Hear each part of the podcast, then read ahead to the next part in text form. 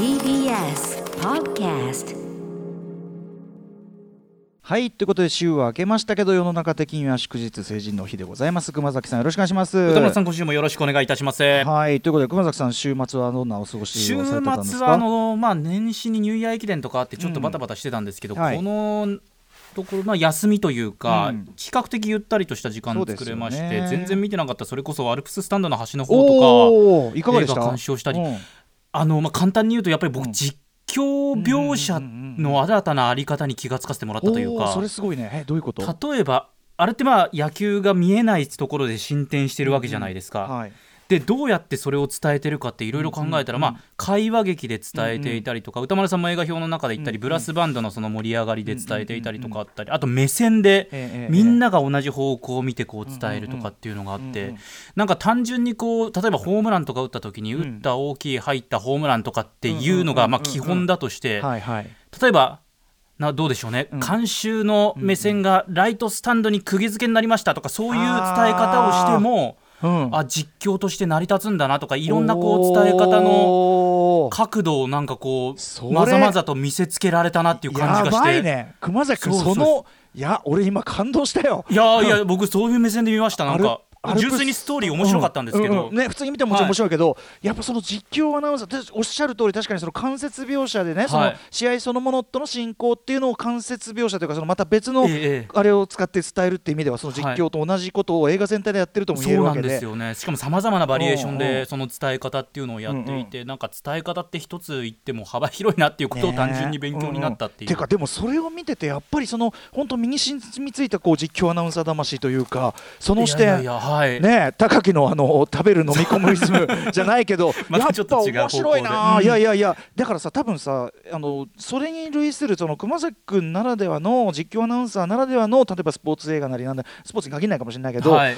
なんかっていうのの見方も確実にあるんだなっていうのを今は、まあいやそうですね。改めて思い知らされました、今話なんか聞かされてこ聞いうて。楽しかったです。そういう意味でも楽しかったですね。うんうん。うん。あ素晴らしいと思います、あ非常にいい深い、ね、他にもちょっといろいろ見たりとかもしたんですけど、いやそうなんだよ。だからそのさやっぱ世の中的にね当然緊急事態宣言も出たりしてさ、また例によってちょっとねそんなに出歩くのもなんだかなというかまあね感じにもなってるから俺もあれなんですよね。家に行って、まあ、当然さ、週末。もうねものの見事にあのダミンをむさぼるって言葉あるじゃない？ダミンをむさぼる。なかなか使ったことないことダですけど。ミンをむさぼる。そうさその寝るのをむさぼるわけよ、はいはい。食べるこうぐしゃぐしゃこうひんいぎたなく食うように寝るっていう表現がさ ただ俺自分で思ったんだけどうわそのさ要はさあ食いすぎたみたいなその、はい。欲のままになんか振る舞った結果やりすぎたみたいなところでマジほんとダミンをむさぼりまくっちゃってほんと特に土曜はねもうほんと寝てただけだよね。なんだ俺っていう。いやでもまあそういう日もあってもね、そう。いいと思いますし。おかげさまででもやっぱ寝るとねお肌ツルツルよ。いやわかります僕も本当にねやっぱ目のクマとかで僕も寝不足がどうかがすぐ出ちゃうんで。出るタイプなんだでやっぱねあの食事と寝るだよね。やっぱね風呂と本当風呂食事寝る。基本ですけどやっぱそれですよ。うん。そんでさでもそんだけ寝たんだから面白い夢の一つを見るかなと思ったら別に見ずっていうところでね。うん。先週のね初夢特集も大好評いただいておりますがはい。まあ世の中的にはねえっといろんなねまあ成人の日ちょっと成人の日話もぜひちょっとしたくてさ後ほど行きましょうかね。始めてみましょう。アフターシックスジャンクション。After Six Junction.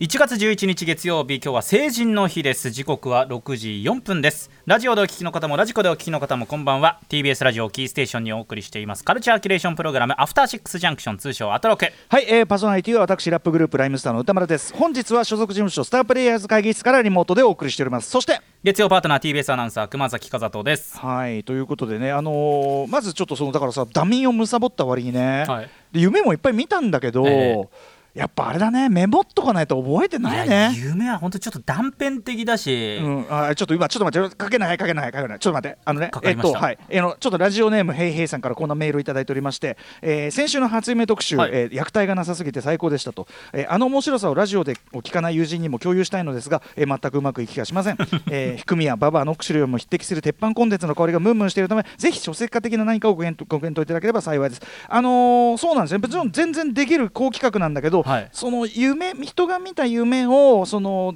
書き聞き書きして本にするというのはこれあの特集の中でも言ったと思いますけど、ええ。あの滝本の世界というねもともとね、えー、久住正幸さんと、はい。えー滝本さんというカメラマンの方のえっ、となんていうかな対対談じゃねえななんか2人がお友達がキャッキャキャッキャ言う連載から飛び出した夢像という単体のその夢の話を集めた本があって割とそこがねあの発想としては元なんでね、まあ、あるっちゃあるんですよね夢の話の本ってね。はいうん、ということでまあでも書籍化ね、まあ、別の夢像とは違うやり方が狙えるならねありかもしれないですけどね。はいえーでですねところでこのヘイヘイさんねえー別冊アトロクでの、えー続編も含めて頻繁に登場する「えいよ夢」というタームですがあれの元ネタが気になって仕方がありません、えーでまあいろいろ聞いていただいたんだけどネタがちょっと分かんなかったんでと、えータマフル時代からのリスナーさんの間では定番だったネタだったりするのでしょうか？よろしければ教えてください。これごめんなさい。僕僕番組の中でも特集の中でも一応言ってるはずなんですけど、はい。あまりにも多分入り組んだ特殊知識で あのヘイヘイさんの耳に入んなかったらもう一回言っときますね。あのラップグループネイキッドアーツというグループがいて、まあ、あのライムスターとほぼ同期だと思ってください、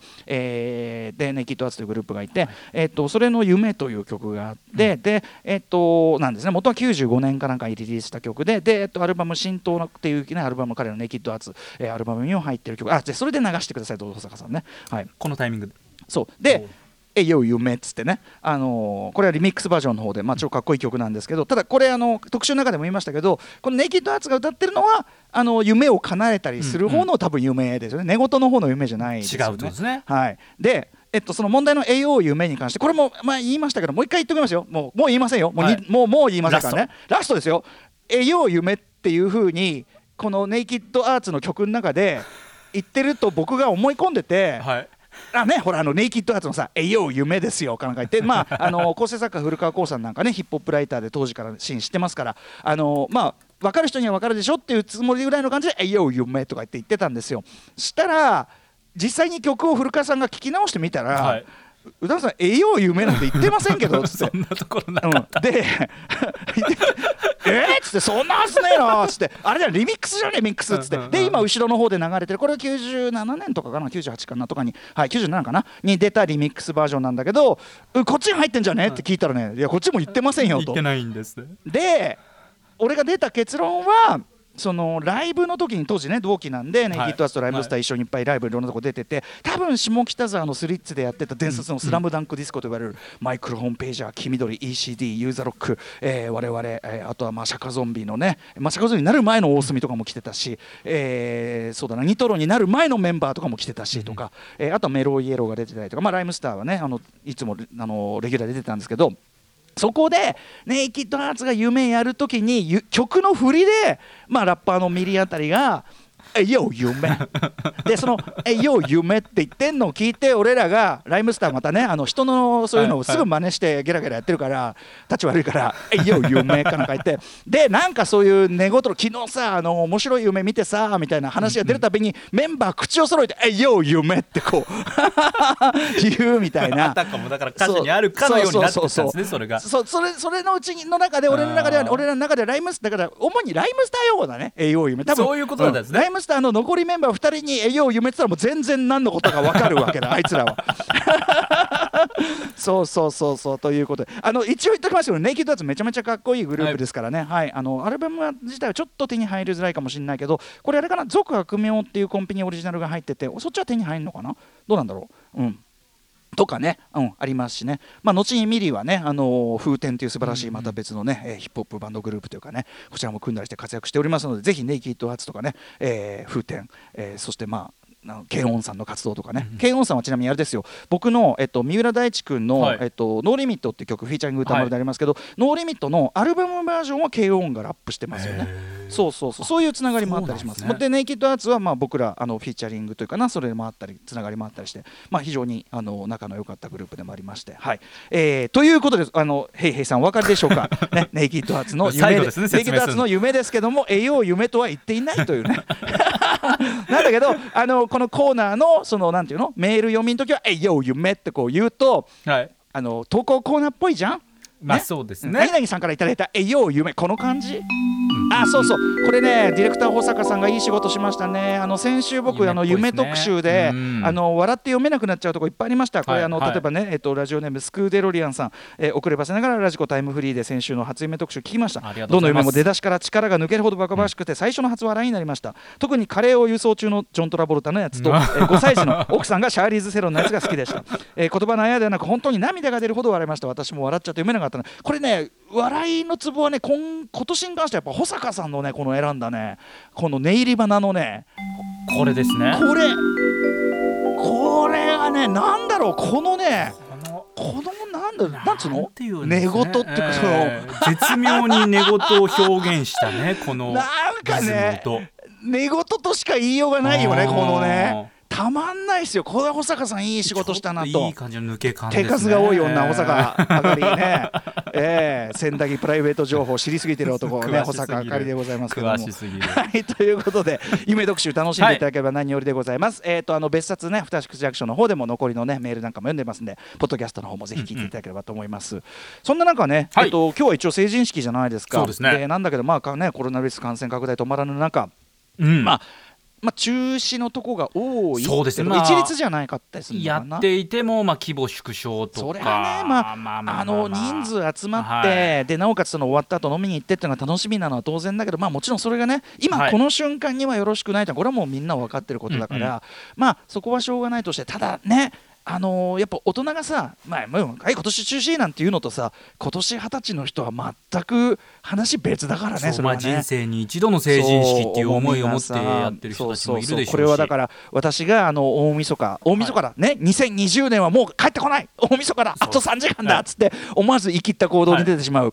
ねあの道路の鉄の上に乗っかってしまう、こういった行動に出る、ね、あの生きりあの生きりというののさらなるこうなんていうかな、許容されるべき生きり、うん。うん、じゃないですか。だからその例年ニュースでさその成人式で暴れる若者たちが風物詩のやってますけどね。僕前から持論なんだけどふ成人式に着飾ってきて暴れる子はやっぱりすごく成人式というのをなんていうかな楽しみにね大事にしてるっていうか、まあ確かにあとはその大人を茶化してる時点で大人の権威認めてるっていうかさ、うんうん。だからすごくある意味あれってやっぱりこう風物詩ってぐらいでちょっと安心する構造というのかな、うんうん、なんかしょうもない若者がっていうのも含めてそうね。いうことを言って大人が安心するとかも含めて、なんかみんなが安心する ちょっとこう面もあったのかなとは思う、うんうん。で亡くなってみるとやっぱりああなんかああいうのもね。確かにね今年そういう報道うん。がねないと寂しいなみたいな。でその普段であれば その クラッカー鳴らしたりだの、するバカやってるやつらは、ねえーそうだからその生きりをねその生きりを溜め込んだ若者の、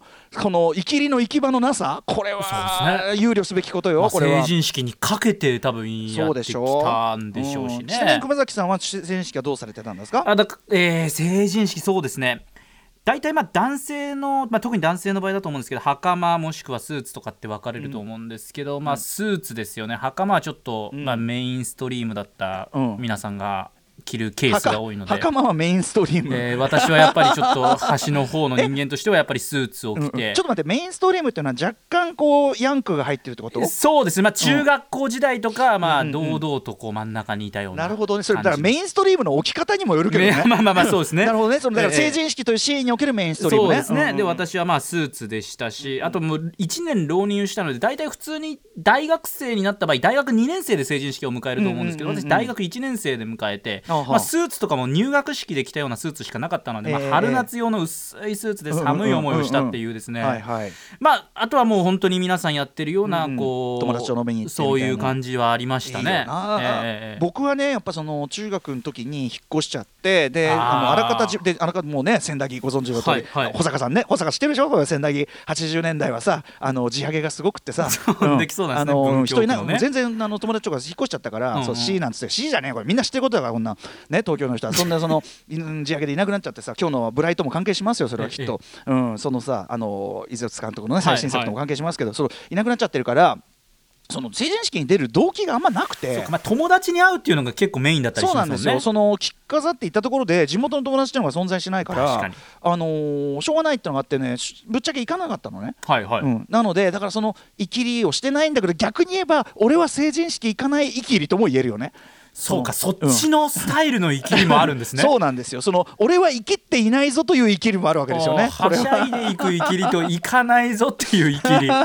そうなんだ複雑なものですね若者というのはね。でもやっぱ正直なこと言えば羨ましい。そのだから地元の友達と会って、うんうん。ねその久しぶりにさで大人になった姿特にやっぱりそりゃねそのなんかほら東京の大学行ってとか言うとさこれねハシピーも言ってましたよ。富山、はいはい。錦を飾るね、そうですよ。金髪でですね中条ピロシキとして錦を飾ったらしいですよ。行ったんですね橋本プロデューサーが。うん。でやっぱり成人式行って何やってんのって学生プロレスっつってね生きったらしいよ、う。んかましてきたらしいよねやっぱね。でもそうです。ガタイも相当良くなってたでしょうからね。そうですよね。うん。そしたらまあ生きって周りもどうどうだったんですかねその生きりのに対するその反応がポジティブだったかどうだったかというのはちょっとよくわかりませんけども、えはい。それ それはね よくわかりませうん、だからその羨ましいよね。でそのそうですね。あれでしょ？どうせあれでしょ？何次会かなんか行ってさでそうこうするうちにさ、これいやらしいことになったりする人もいるんでしょ？それは。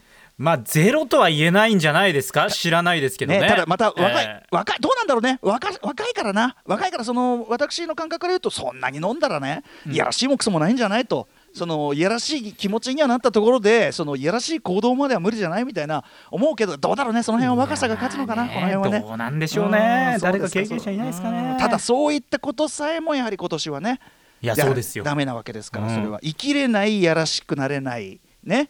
やらしいのの失敗もできない。だからそういう生きりたかった若者たちがどうするかですよね。これ成人式が、まあ、うん。延期じゃなくて中止っていうパターン多いいですから。や俺だからさいや別にさその1月11日っていうかこのねこのタイミング、はい。ここじゃなきゃいけないって別にさことなくないっていうなんかね何でしたっけ？その成人式のなった成り立ちこれをさっきですねマネージャー長内さんがええ。ウィキペディアで調べたところなんですってえっ、と、はいはい。一応理由があるんですよね。この日になった成人式が、ああ今ね送りますって言ってるの。いやいいよ普通に口で言ってくれるよ。うん。何何なんだって？うん、うん、うん、今。1月の最初の、うん。うんううん。ん、1月の最初の。はい。うんうん。どどうですか、うん。1月の最初のうん、し新月。うん新月？に合わせてはい。成人式って、あーああなるほど。そうですか。そういうことですね。すいませんね。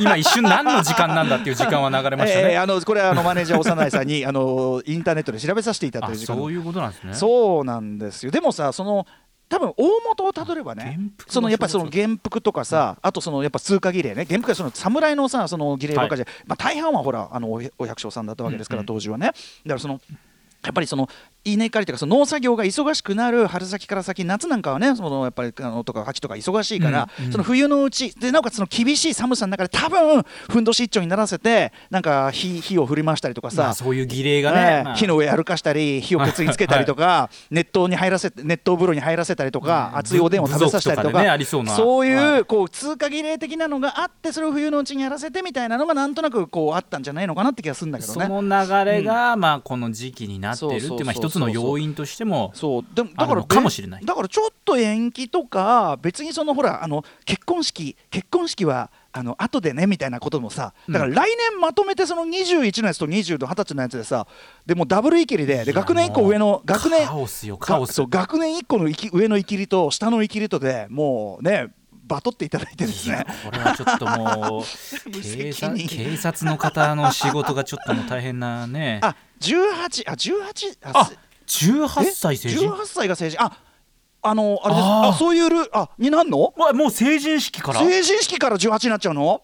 えー、ちょっとだってえじゃあええちょっとじゃあじゃあですよ。今10 19歳の人とかってー、追い越し。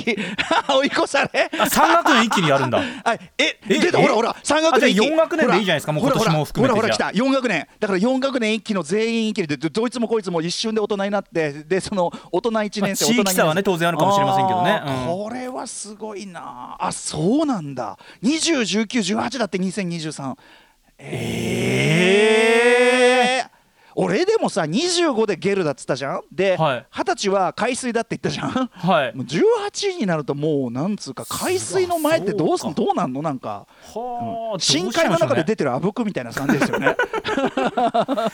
あらららそうかこれはちょっと考えなきゃいけない。人式もそうこれはね。確かに18あ荒れるぜ歳からになったら荒れるぜ。こいつは。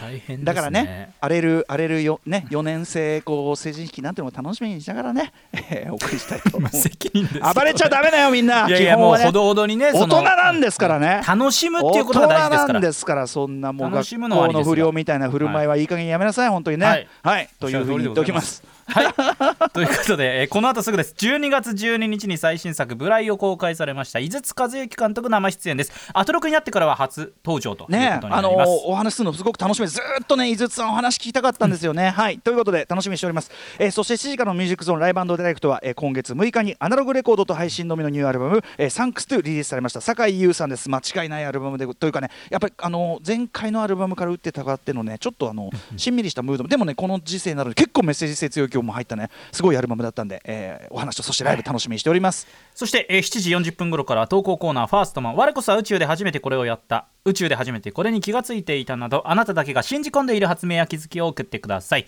そして8時台の特集コーナー「 Beyond the Culture はこちら。今の洋楽シーンがすぐわかる。月刊ミュージックコメンタリー1月号はい ATBS ラジオジェーンスー生活は踊るの選曲でもおなじみ音楽ジャーナリスト高橋芳朗さんによる月一音楽企画。今回のテーマは2020年のアメリカとテイラー・スウィフトです、えー12月にアルバムをリリースし反トランプ民主党のサポーターとしてミュージシャンの中でも先頭に立って、えーこのね投票での政治参加投政治参加へのね呼びかけ、えーテイラー・スウィフトにフォーカスします。要するにテイラー・スウィフトの1年を見れば2020年のアメリカある意味はい。見えるぞという、えーことですね。グラミー賞ちょっと延期もねとな気になりますけどね。ね。そのあたりも含めてお話を伺いたいと思いますさて番組では感想や質問などもリアルタイムでお待ちしております。アドレスは歌丸アットマーク TBS.CO.JP です。読まれた方全員に番組ステッカーを差し上げます。はい、えー、ということで番組では Twitter、LINE、Instagram も稼働しております。各種フォローお願いいたします。それではアフターシックスジャンクション行ってみよう。After Six Junction.